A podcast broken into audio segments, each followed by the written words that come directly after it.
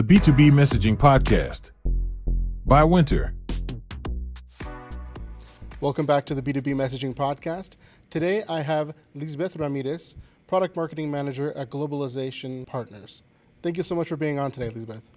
Thank you for taking me here. I'm very happy to, to be here. Well, I wanted to get to know you a little bit better. How did you get into product marketing and why did you choose this path? Was a very interesting question because I remember while I was studying marketing at school, it was the worst class I could ever have. It was the most boring class to be in product marketing. So it was never part of my interest. I joined IBM working in the marketing teams. I've done social media, I've done announcements, I've done messaging. I've done uh, content. And then the only thing I hadn't, I wasn't, you know, in my path was product marketing, but there was a way to grow in that organization. So I was like, well, let's do it. And I realized it wasn't that boring as I thought. You get a lot of exposure, you get a lot of, you get an expertise, you become a subject matter expert on the, on, on the products you have. And you really can do a lot of work, you know, a lot of marketing content you can do, you know, understand customers, you can do plenty of the things that was only a theory when, when you don't have all these levels of exposure in a big organization. How is messaging currently being done where you are? The way it was done is that they have content team that they will go through messaging. We we come in as a product marketing managers where we literally had to evangelize as well the product teams, the product management team, and the marketing teams to let them know not that we are masters of the messaging or the content in, particular, but that we have a say because we are having a, a, thorough understanding of the messaging.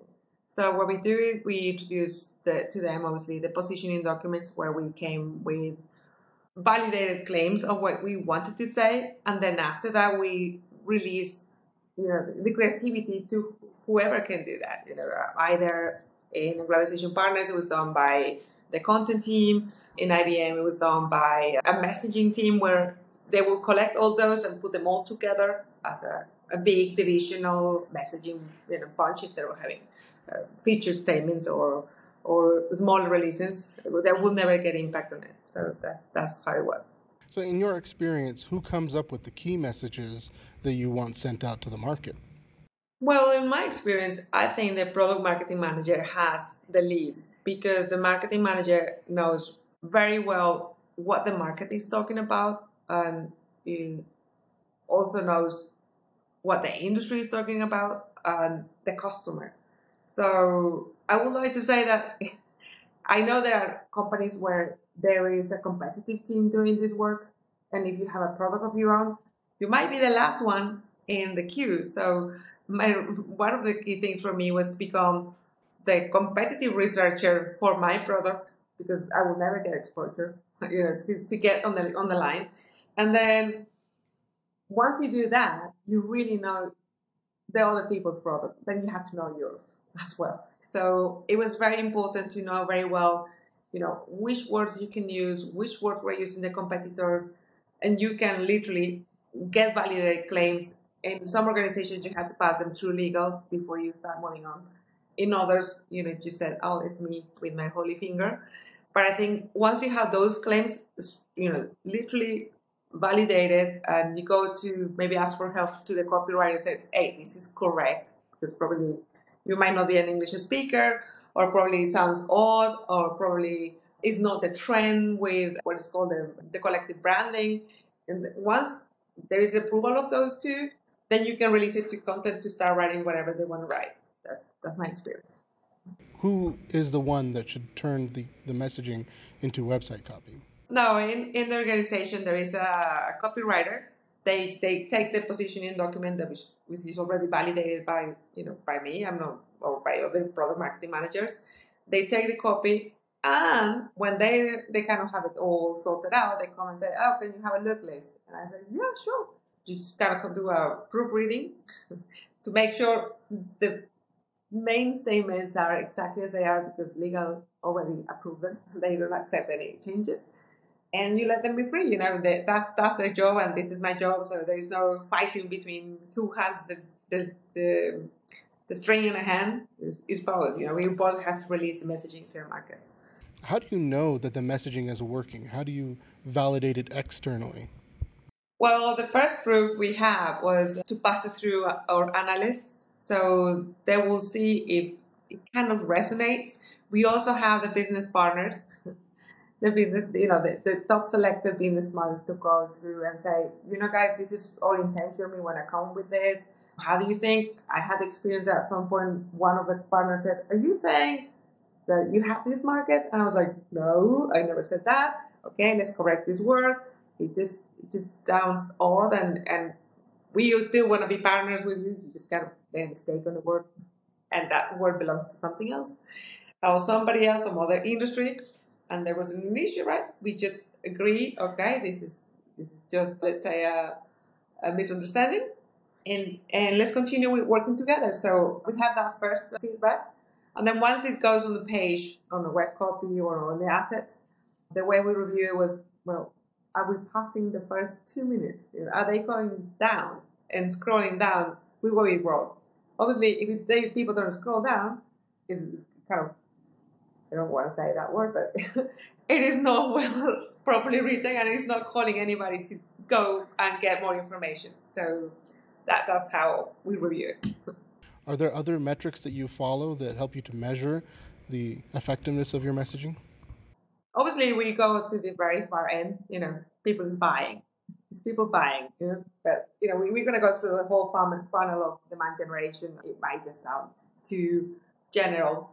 A key issue we have with product marketing is that which metrics are attached to product marketing? Are they really product marketing metrics?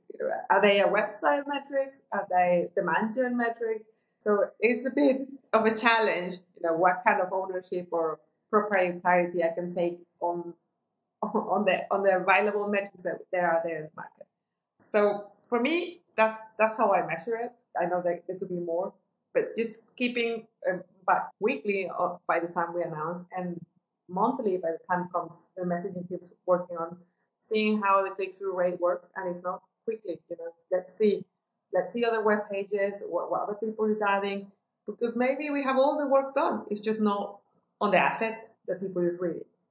Are there ongoing activities that help you to improve and optimize the messaging? First thing I have is I have weekly calls with our BDRs and your sales teams. So they come with least people is talking about this feature or this work or they want this value coming into the market. Do we have it? Well, you might be just check, you know, check the position doc and say, yeah, we do have it. You know, it's just people is is selling it in a different way, and we are not using our advantage. We don't have a use case. We don't have a client reference that we should work on it and you know start moving on on that. But let me tell you, the way why way ago, I learned to I learned to do well. It was called an IBM. It was called the problem mapping, and my apologies. We're gonna have to cut this. Love quiet. yeah, working mom. With this problem mapping, there's no need to do a lot of ad- adjustments on messaging. You you come first. You find out your persona you find you know you find your target market you find out your persona and then you see what problems are they trying to solve and from there you go to features. So it it was happening at some point that when you were developing a product the, the product manager comes to you and says oh i have this new feature. Change everything. Well no no exactly because i already have a map of messaging i know my gaps and when you come with a feature i just index it on whatever i'm building I'm selling availability, you know, speed. I'm selling. I'm just thinking of this service, uh, service, service capabilities. I'm thinking of that. So you you have that already mapped, and when the feature comes, just gets indexed, and you know exactly where it's going to go. It takes you like you have just your Excel spreadsheet or you have your PowerPoint, and you go, ah, oh, this goes here, and it is easier for you to maintain all the content on your assets and update it at the same time. How often do you make updates or changes to your messaging and positioning? Honestly, in in globalization partners, I had two products in, in hand. So I was like, one quarter I do one, one quarter I do the other one. There is no time to do everything at the same time. It seems a very easy task. You know, just update wording, which is not true. You know, you have to do a lot of research to go through that, and to do it consciously. Managing two products at the same time or different products. I mean, not, not saying you know release 5.1, 5.2, not saying two different solutions. It is very intense. Besides maintaining the different updates that come with the weekly, you know, weekly challenges of you know product marketing role, place enablement, you name it. In, in a more personal question, is there a product or a company or a specific launch that you had the most fun coming up with the messaging? I wouldn't say fun because it's entertaining all the time. But the most interesting messaging I have done was for a very old product that I had at IBM. It was a, a very old library. They were changing from being understood as kind of a big fridge storage to offer the concept of cloud into that. The cloud was managed in IBM to be a separate thing, and then this fridge, you know, to store, you put the same thing. So it was very interesting. I had to go through this messaging review, you know, through the um, problem mapping with my partner, which he was managing a different solution that they both solve storage for storage for mainframe, the mainframe market, and that was a lot of work. It was very difficult because we both had tons of features and capabilities that it was it was a pain in the head just to put them into five sections. But we understood it took us around maybe six weeks to go through it. And at the end, after that, you know, after those six weeks, it was very easy. You just have to go to, you know, your, to slide, and you knew what to do. On the other hand, as a kind of a, an attacked product ma- project product marketing managers by all the teams, you receive features. Alana,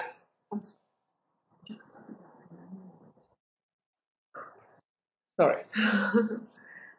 Otherwise, when you are just receiving dates from many different teams, it's just very complicated to have a cohesive messaging and cohesive assets because then you can you knew you know we did the asset mapping after that. And we knew this asset solves this feature this that that that. You have five assets each of you or join together and well, join together is something or, or, or I'm sorry for that.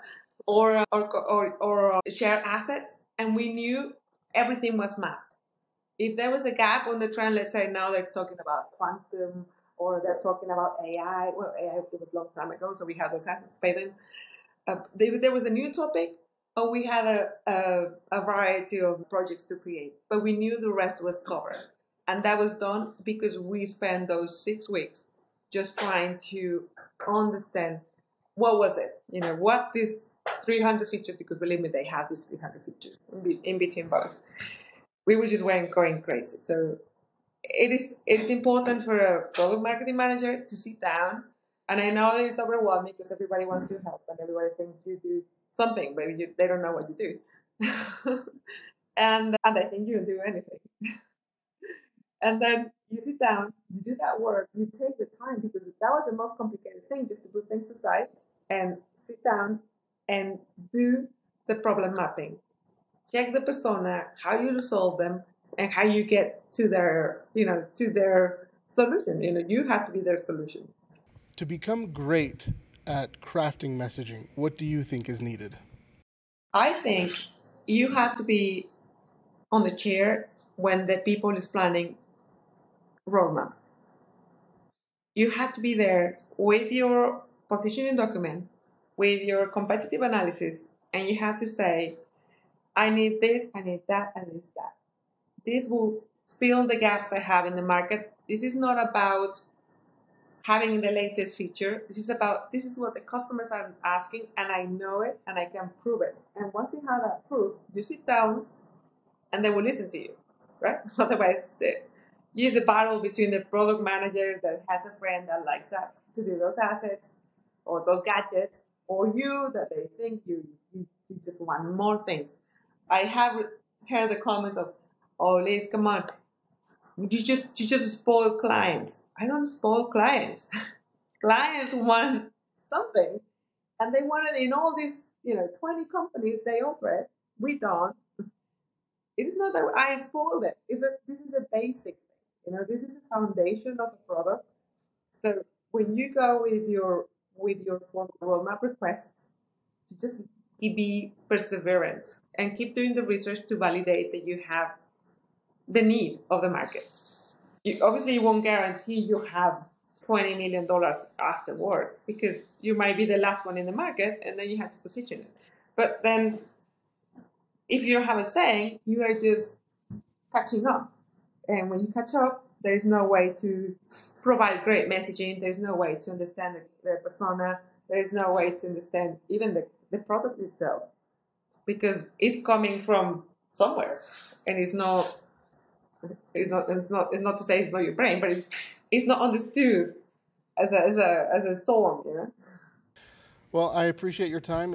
Any last bits of advice or tips that have helped you throughout your career? Yeah focus on product marketing. For a couple of years you know when i took on board product marketing in my first role there are many things that a product marketing manager might be doing that doesn't belong to product marketing because nobody was doing it. So be super clear. I want to have impact in my role. And this what I'm doing is going to have metrics. Does it have metrics? Don't waste your time. People will use you and abuse you because somebody can do it. Oh, Liz can do this. She's so nice. No way. No, thank you. Because you need to have you know, you, you need to grow in your career and you have to plan it and be responsible for it. So I didn't do it, as you can see. So that's why I recommend you that. well, again, thank you, Lizbeth Ramirez, Product Marketing Manager, Global Partnerships. Thank you. Thank you so much. We'll catch you later.